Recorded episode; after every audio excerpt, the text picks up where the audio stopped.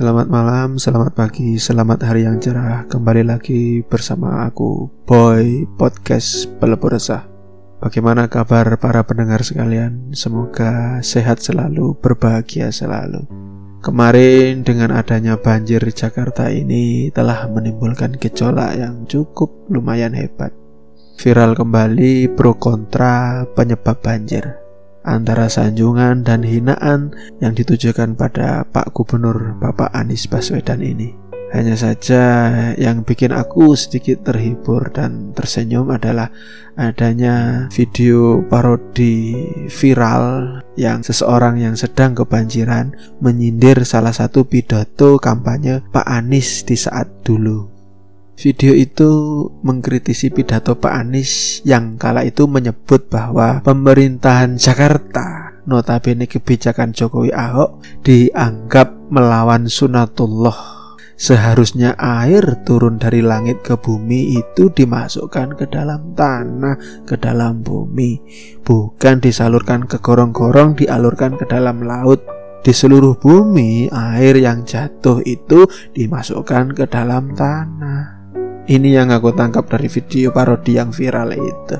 Ya, bukan maksudku untuk menghina Pak Anies jika memang ini seperti terkesan menghina atau mengolok-olok. Karena bagaimanapun Pak Anies itu perlu dihormati, dihargai.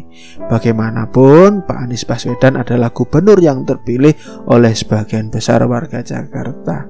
Semoga terlimpah kesadaran, kesabaran, eh, kekuatan bagi para warga Jakarta namun, di saat mengatakan bahwa Jakarta telah melakukan keputusan salah mengambil kebijakan menentang sunatullah, apakah Pak Anies ini sedang mengkritisi Pak Jokowi atau Pak Ahok dalam hal kebijakan atau dalam hal pribadi?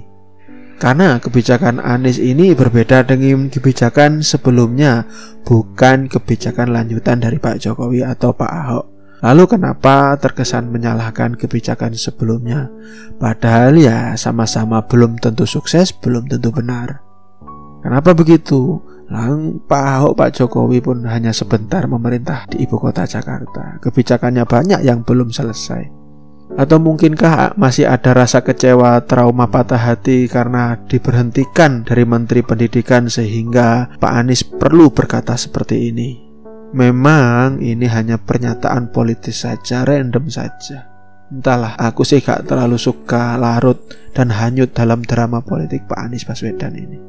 Selain itu ada juga berita tentang oknum komedian yang berkomedi satir tentang banjir dan korban banjir, mengkomedikan, mengguyonkan antara asap atau bencana. Banyak yang menghujat komedian ini karena dianggap tidak peka keadaan sosial dan sebagainya.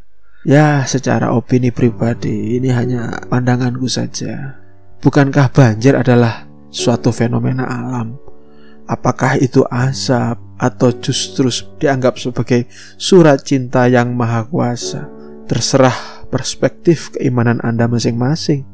Namun yang jelas, meski aku bukan warga Jakarta, meski aku tidak mengalami banjir itu, namun aku tetap berdoa turut prihatin atas banjir dan korban banjirnya. Bercanda, berkomedi untuk menghibur orang lain mungkin baik, bisa jadi bagus. Namun saat engkau tertawa terbahak-bahak Sedangkan di sebelahmu ada orang yang merintih kesakitan Apakah engkau masih bisa disebut manusia? Namun yang bikin aku tertarik itu bukan bahas tentang komedian ini atau video yang viral itu. Bukan itu. Yang aku ingin bahas adalah tentang sunnatullah itu apa sih? Hubungannya dengan hujan itu apa sih? Sebelum aku lanjut ngomong panjang lebar, jangan lupa ya untuk membagikan Sebarkan share ke semua makhluk hidup teman-temanmu atau sahabatmu semua, keluargamu.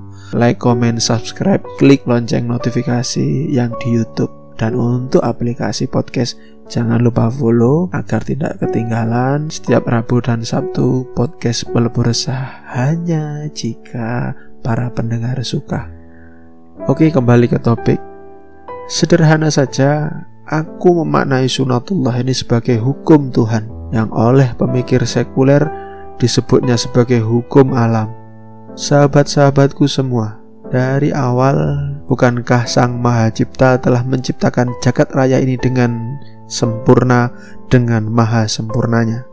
Alam telah tercipta dengan segala isinya. Bersamaan dengan itu ada sistem hukum yang berjalan seiring dengan adanya kehidupan pergerakannya. Yang Maha Kuasa ini mencipta jagat dengan terstruktur, abstrak, dinamis, namun terukur dan teratur. Misalkan saja begini, dalam proses terjadinya siklus hujan, dimulai dari sinar mentari yang panas, menyebabkan proses evaporasi, sehingga air di bumi, laut, danau, sungai, dan yang lainnya menguap menghasilkan uap-uap air. Kemudian uap-uap air mengalami kondensasi jadi embun, berkumpul banyak jadi awan. Angin menggerakkan awan ke tempat suhu yang lebih rendah disebut proses koalensi. Kumpulan air dalam awan sudah mengalami kejenuhan dan adanya gravitasi bumi, maka terjadilah hujan. Air yang jatuh tidak semuanya sampai ke bumi karena ada yang kembali menguap ke awan. Jadi, sunnatullah juga jika sebagian air hujan tidak masuk ke dalam bumi dan kembali jadi awan. Sunnatullah pula bahwa air hujan juga membasahi pegunungan, hutan, mengairi ladang, perkebunan, dan berbagai tanaman dan pepohonan.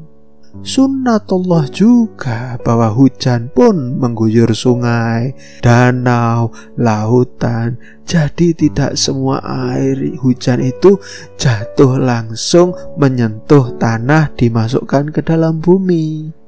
Kota-kota megapolitan, metropolitan yang ada di negara-negara Eropa dan Amerika sana itu banyak membuat gorong-gorong raksasa karena mereka paham bahwa struktur tanah sudah berubah dan tidak sanggup menampung air secara keseluruhan dari hujan. Dengan sunnatullah, para manusia itu kemudian berpikir berkreasi mencipta gorong-gorong raksasa untuk memberi jalan kepada air hujan. Karena orang-orang sekuler pun paham dengan hukum alamnya dengan faham hukum alamnya bahwa mereka tidak bisa memusuhi melawan alam semesta. Memang pada akhirnya sunnatullah pula jika ada orang yang sesat pikir yang tidak paham ilmu geologi, ilmu bumi, kebanyakan ngomong sampai ngomong yang enggak-enggak dan membawa istilah sunnatullah untuk melegitimasi mengesahkan perkataannya sendiri. Dan tidak pasti semua air yang turun dari langit masuk ke dalam tanah. Karena nyatanya di sungai dan laut pun mendapatkan berkah hujan yang itu pula sunatullah.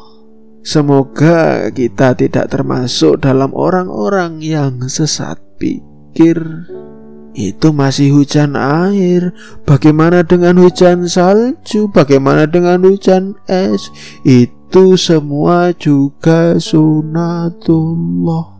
Dan teruntuk semua temanku, sahabatku yang mendengar ini, jika ingin lebur resahmu pada sunnatullah maka lebih utama lebih baiknya bertanyalah pada seorang mufassir yang alim soleh atau pada para kiai, syekh, syayid karena sesungguhnya ajaran dari ahlinya akan lebih jauh mendalam bahkan mencerahkan hati yang temaram.